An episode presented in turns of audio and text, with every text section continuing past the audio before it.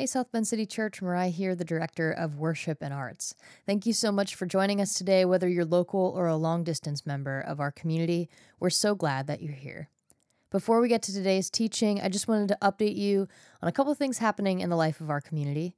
First of all, if you're listening to this on Monday, July 31st, today is the last day to give towards the Jefferson Traditional Middle School Uniform Drive. During the month of July, we've been helping Jefferson Traditional School supply uniforms for their students. Over the course of the school year, students lose, wear out, or outgrow their uniforms, and we're hoping to make sure that Jefferson has their uniform closet stocked when that happens. If you want to give in that way, you can go to the link in the show notes below before the end of the day today on July 31st. Speaking of kids, we've been hearing a lot of questions like how do I talk to my kids about Jesus or God or the Bible or this or that? And in a community like ours, of believers and doubters and those that are a little bit of both, these questions become a lot more complicated.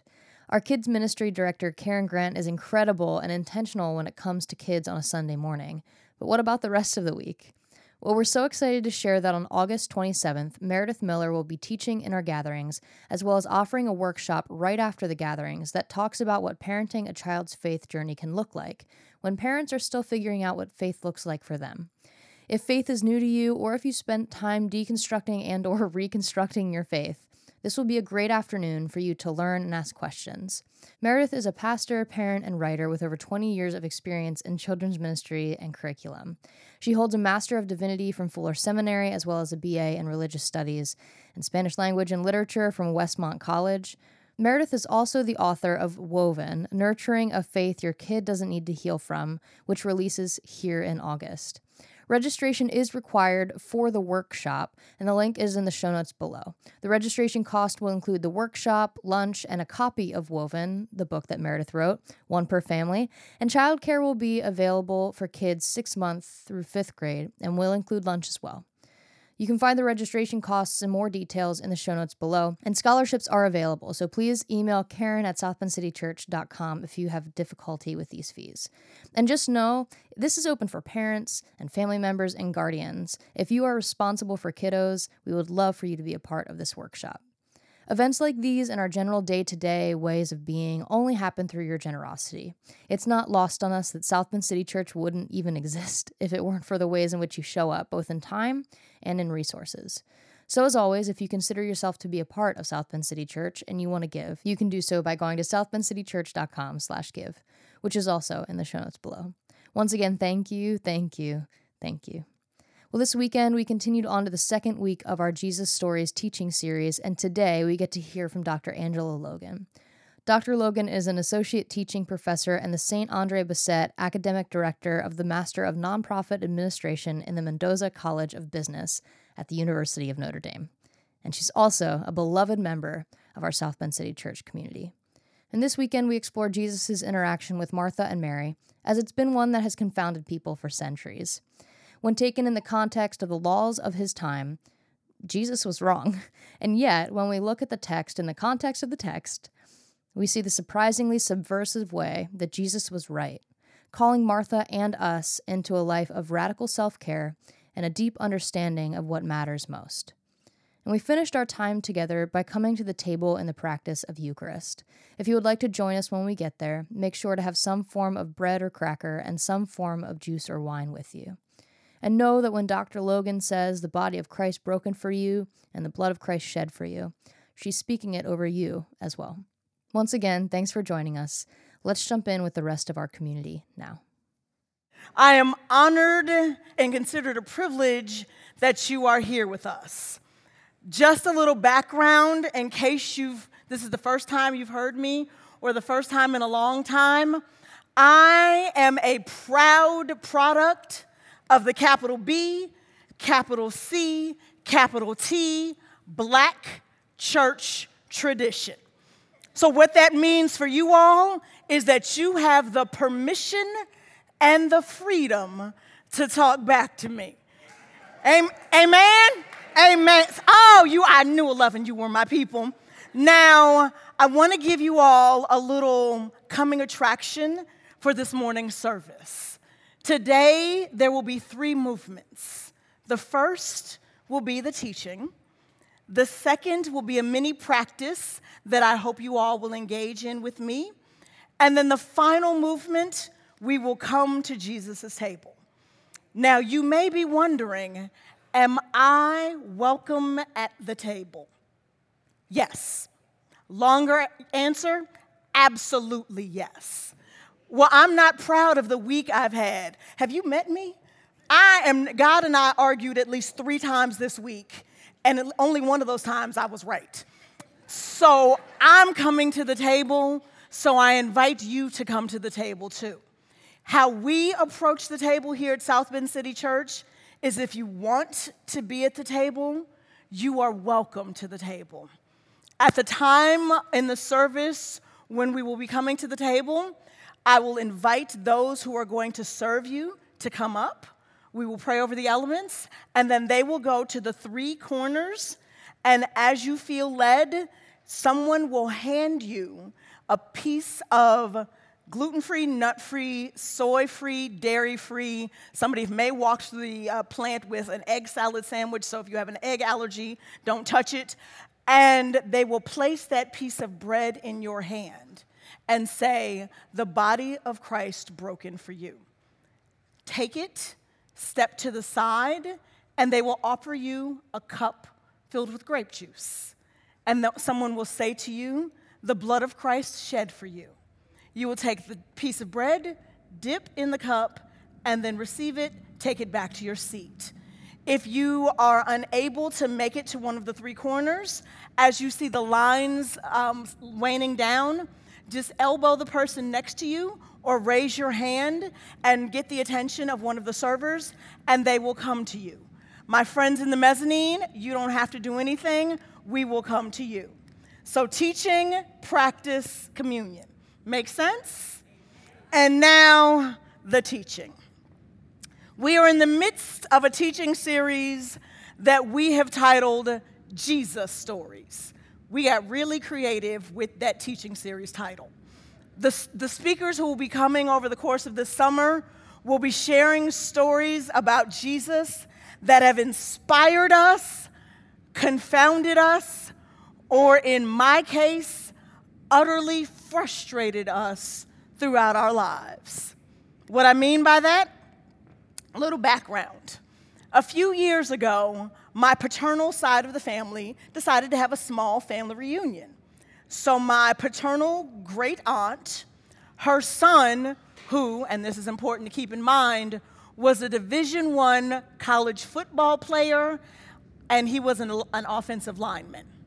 His wife, their three teenagers, plus my parents were all at the house.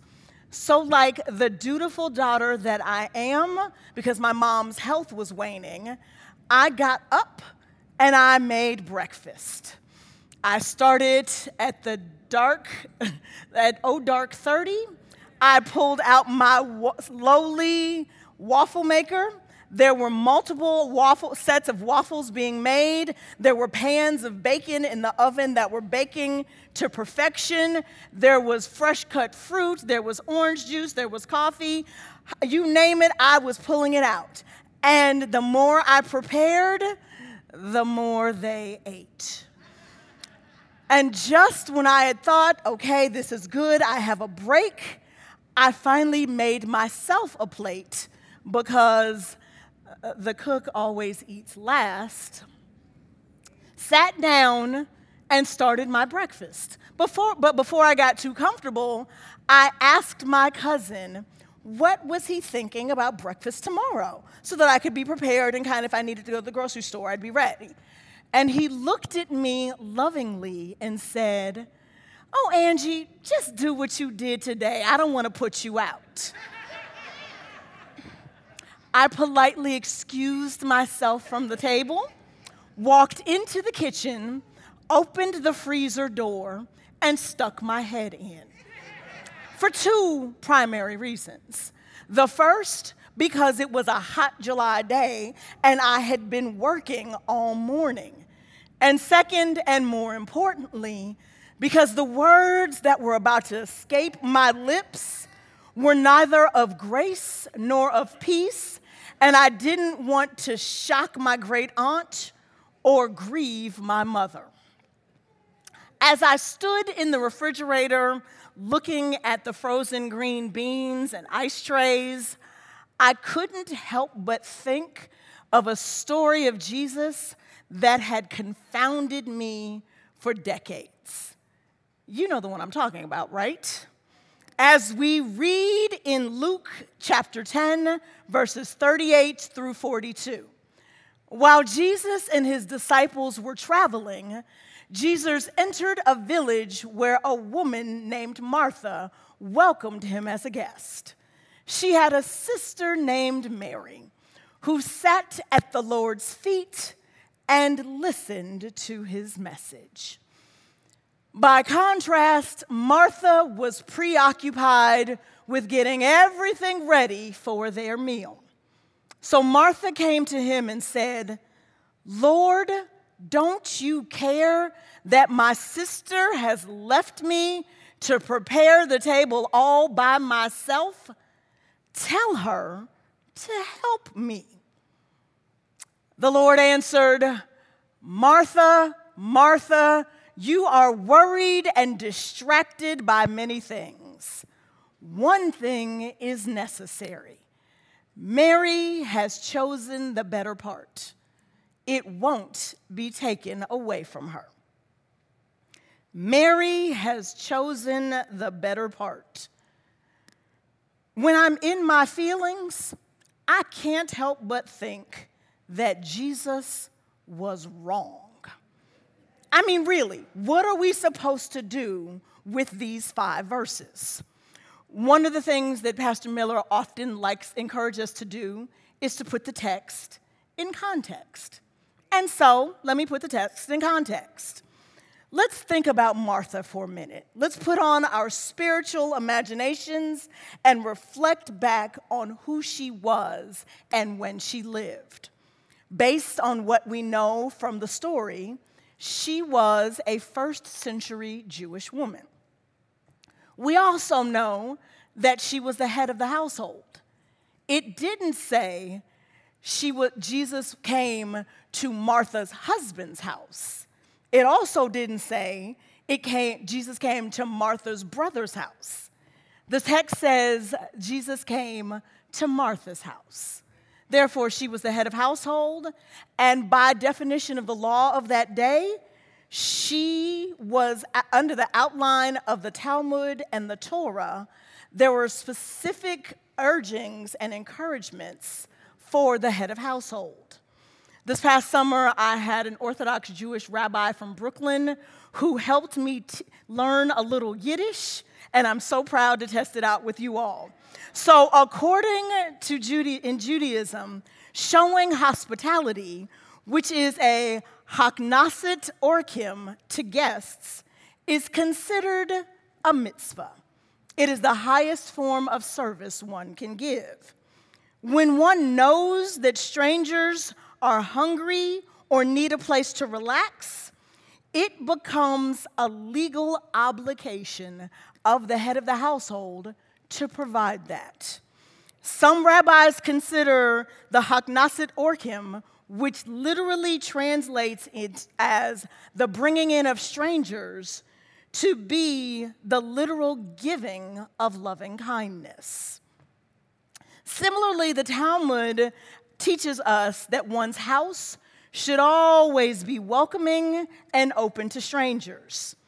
It is, it is stated in the Talmud that whoever is in need, let him come and eat.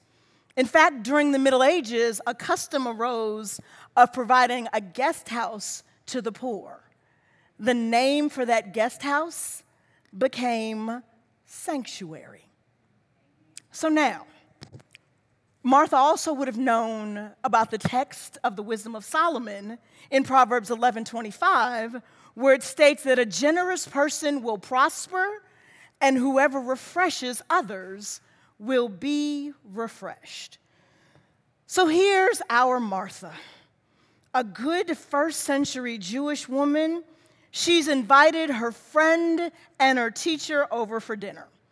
She's probably thinking, well, he's probably going to bring Peter, James, and John, because he always brings Peter, James, and John. She's also thinking about herself, her sister, possibly her brother, and that's it. She's a good hostess. She wants the house ready for them.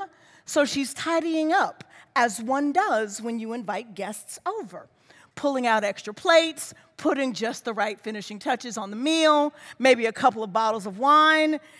And then Jesus shows up. Not just with Peter, James, and John, but the whole crew. People he probably picked up on the street, random dude. We all are just going to invade Martha's house. And because this is the first century, she did not have the benefit of receiving a text or a phone call or a DM or a message on Meta. She opened her door and there they are. And so she's panicking. She's got to pull out extra plates, grab extra bottles of wine. People have had the meal, they're lounging, they're reclining, there's laughing and giggling.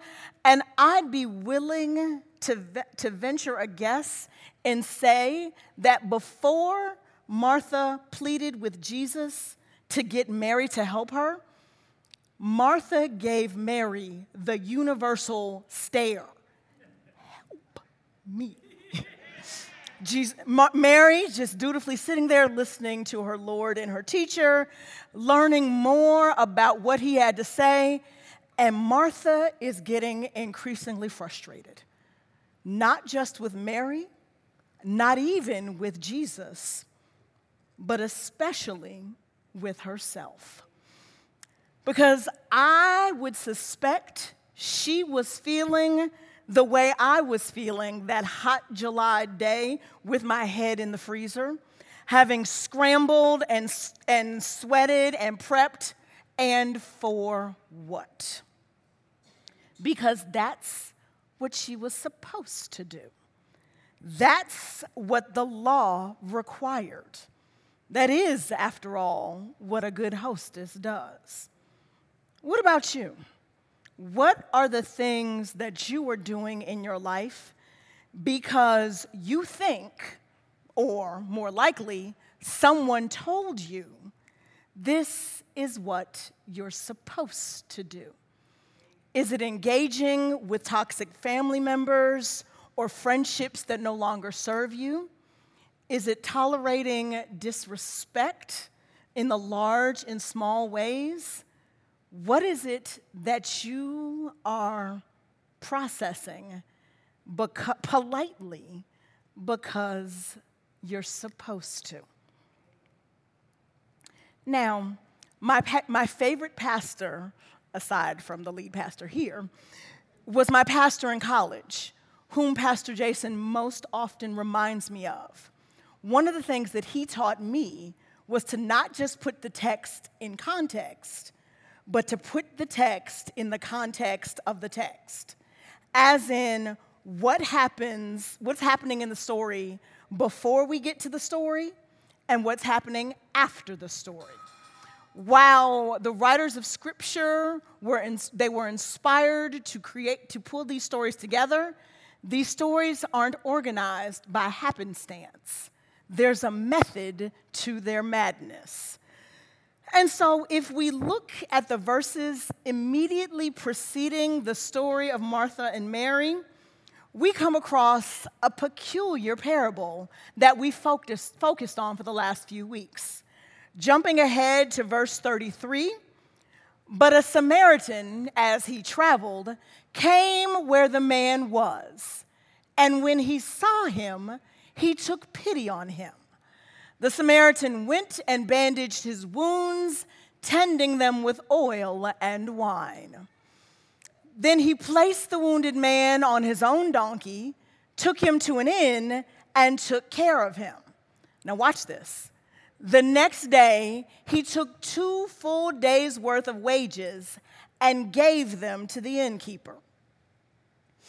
He said, Take care of him and when I return, I will pay you back for any additional costs. And when I return, So, what are we to do when we put the text in the context of the text? When I do that, it has pained me low these last few weeks to admit that Martha was wrong and Jesus was right. The writer of Hebrews tells us in chapter 10, verse 1, that the law is a shadow of, a good, of the good things that are coming, not the real things themselves. When we unpack the story of the Good Samaritan, the most unlikely of characters in the story to actually do a mitzvah and follow what the law required, you'll notice that he didn't stop what he was doing. The story doesn't say he hung out at the inn until the man was healed and then he went about his way. No, the text says he paid the innkeeper and kept it moving. Angela translation. He kept the main thing the main thing. He wasn't focused on the shadow of the good thing, but he was laser focused on the real things. Martha was doing what the law said, but missed the big picture. In her book, Too Heavy a Yoke Black Women in the Burden of Strength, psychologist and pastoral theologian Chanequa Walker Barnes argues in contrast to the Good Samaritan's capacity to care for another while also remaining faithful to his own journey, Martha's caregiving results in a fragmented sense of self. She is so consumed with doing that she's frankly incapable of listening. Mary's acts of sitting and listening are acts of radical self care in her seemingly passive act of devotion before Christ. Mary receives the physical rest and spiritual nourishment needed to sustain her ministry. Martha, in contrast, is distracted from the very source of her life and her ministry, becomes anxious and overwhelmed. And all God's people said, Ouch! Ouch!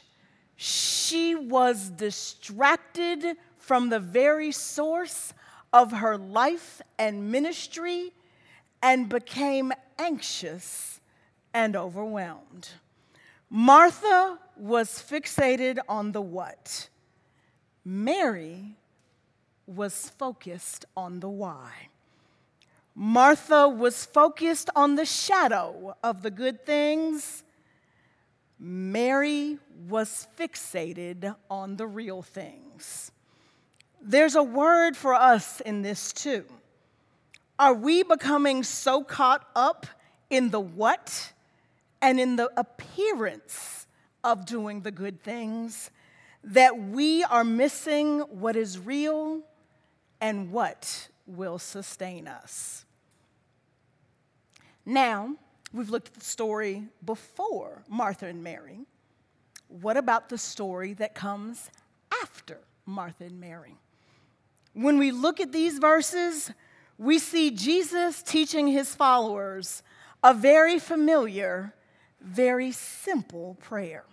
Skipping down to verse 3 Give us the bread we need for today. Give us the bread we need for today. What is going to sustain me in this very moment? Not next month, not next week, not even this afternoon, but what is going to sustain me right now? There's a hymn from my childhood that simply states, I need thee, oh, I need thee. Every hour I need thee. Oh, bless me now, my Savior, I come to thee. Note doesn't the hymn doesn't say, I need to show need you to show up because Christmas is around the corner and I have to do my shopping. It doesn't say these kids are going back to school next month and I need you. I need you in this very hour, in this very moment. Jesus' entire ministry was based on a subversive attempt to reframe what the law required, calling his followers into what was real and what was true. Martha's stress and anxiety and flurrying around caused her to miss it. Mary was leaning into not the shadow of the good things, but the real things. Can I be honest with you all? If I'm honest with myself and you, I think the real reason I was so frustrated on that hot July day was because I was doing what I thought I was supposed to do. For those of you who don't know me, I am, my parents are each one of 12 children. On a good day, I can name all of my aunts and uncles. On a really good day, I can put them in birth order. I don't have many of those good days. What that meant for me growing up is that any meal that I prepared, I had to be ready at a moment's notice to feed an army. Because you never know what random uncle or stray cousin would pop up. And so that was how I was wired. That's what the law taught me. That's what I had to do. And in that moment, with my head in the freezer, I thought, there has got to be a better way. And then the better way came to me. One of the things that my mother unleashed in me when I was 16 years old is what a former colleague referred to as culinary philanthropy. I show my love through cooking. Because I have southern roots, Jeet Yet Baby is a whole thing for me. I will make things out of love, not out of obligation, but out of love. Earlier this summer, I was having lunch with a dear friend. She mentioned that she was having a birthday coming up in a couple of weeks, so we started talking about her plans for her big day. She was sharing who was going to come over, the meal that she was preparing, all the excitement that she was planning to have. And then she said, just in passing, I think I want a chocolate cake. I guess I'm going to go to Costco to pick it up. I smiled, nodded my head, and we just kept on with lunch. I got in the car and I said out loud, Not on my watch. I, in that moment, was determined to make her a scratch chocolate cake for her birthday. Only, prob- only one little problem. I'd never in my life made a scratch chocolate cake. So I did what any good scholar would do. I went to Beyonce's internet and looked on Rihanna's Google and I found multiple chocolate cake recipes. I weighed the pros and the cons. I, I went back and forth and back and forth, and I found what I believed to be the perfect cake recipe. But because I wanted to give my friend my very best, I made a test drive cake. Invited a girlfriend over. We realized that it was good, but it just wasn't right. So I went back to the drawing board two days later and as I stood in the middle of Joann's, looking at all of the supplies that I had gotten to make my friend a birthday cake, I thought to myself briefly, it probably would have been cheaper and easier to just go to Costco. but I said no. I was going to do it out of love. My friend didn't ask for the cake. My friend, frankly, didn't even know the cake was coming. My friend just said she wanted a cake and if you know me, be very careful what you say around me because I will do my level best to make it happen. I approach my cooking not as an obligation, but as a Sabbath practice, getting my hands in with God on raw materials and making something beautiful out of it. And I'd like to think I made something beautiful. Double layer chocolate cake from scratch. Don't tell my friend, but that's Duncan Hines whipped, whipped icing. Because look, I, I could only do so much. The yellow candy sugar daisies are because there were some icing moments that were a little uneven. But if I put the daisies on and some yellow sanding sugar, it looks amazing. And it was made with love. I wonder how many of us have been so fixated on the shadow of the good things that we've missed the real things. I give myself grace from years ago and said, You did what you thought to you had to do. But when you know better, you do better. And so I'm giving you all the permission and the freedom to be gentle with yourselves to focus on the real things, not the shadow of the real things? Are there relationships that you are maintaining right now because you're supposed to? Is tech distracting you because it's just there and convenient? Is the looming start of the school year causing you to miss sunrises and good conversations over iced coffee? I would encourage you in the days and weeks ahead to focus on the real things, not the shadow of the good things.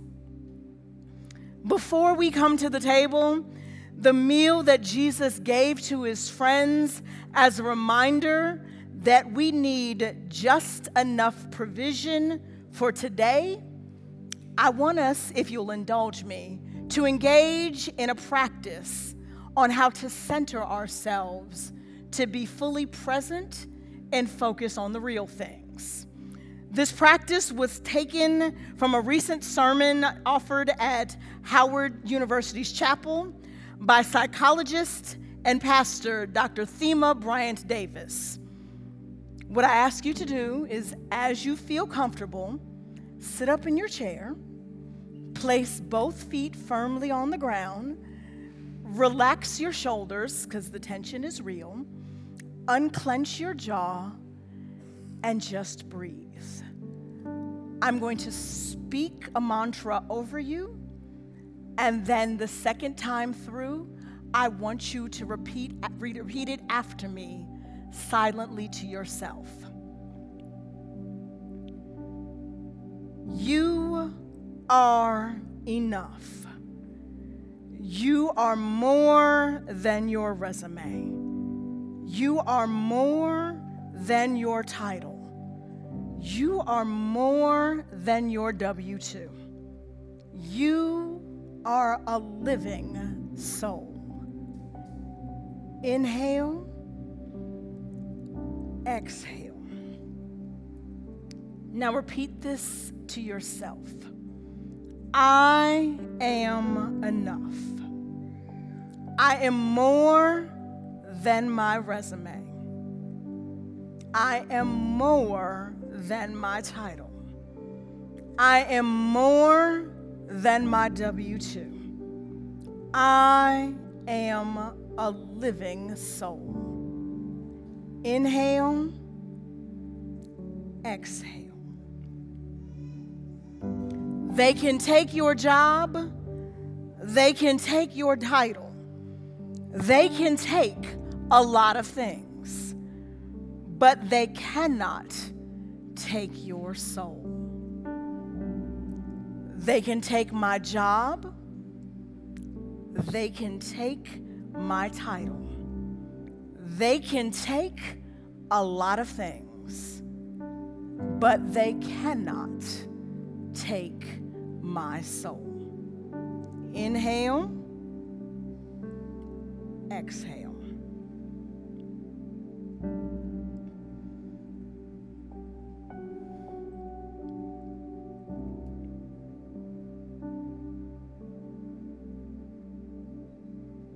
So, as those who are going to serve you make their way up to the stage, know that you can come to this table in your enoughness, receiving a meal that is not the shadow of the real thing, of a good thing, but the real thing. A meal you don't have to labor over, a meal that you don't have to fight for, but a meal that will nourish your very soul. When Jesus offered this meal to his friends, he said to them, This is, he took a loaf and he said, This is my body, broken for you. Do this in remembrance of me. And then later in the evening, he took a cup. He raised it and he said to them, This is my blood, the blood of a new covenant. Do this in remembrance of me. And so, God, as we come to this table, we thank you, we bless you, and praise you. For we don't have to struggle or fight. We can just come to this table just as we are in all of our enoughness, and it is more than enough. In Jesus' name, amen.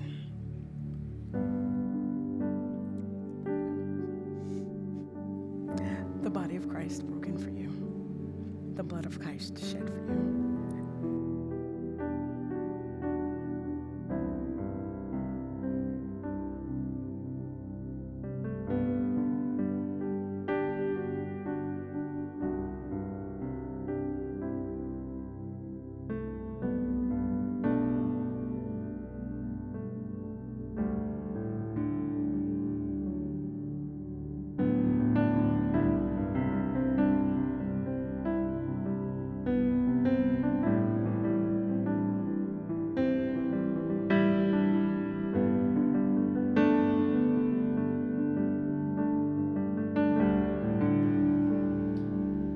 As you're able, would you stand as we sing?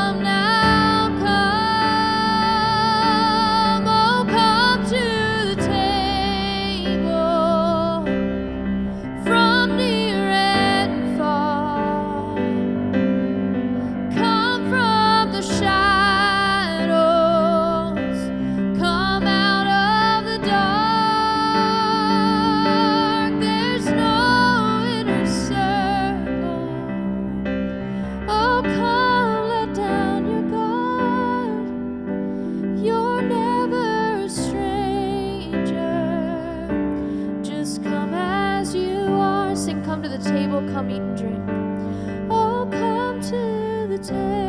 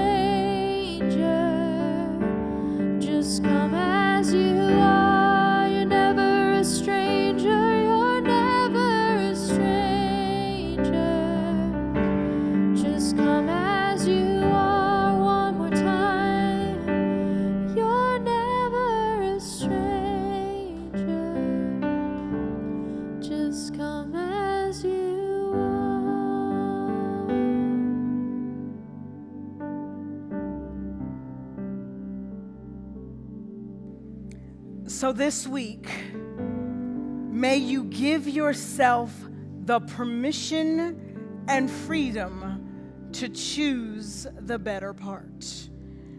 May you know that you know that you know that you know that you are more than a title or status. You are a living soul and you are enough.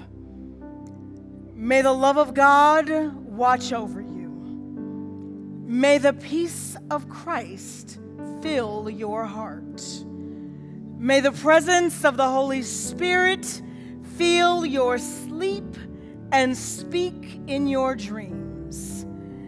May you always feel seen, safe, and known by a loving God and by this community. And may your families be well. I ask this in the name of the one whom the ancients called wonderful. And may grace and peace be with you. Love you, friends. Have a great week. Get some sun.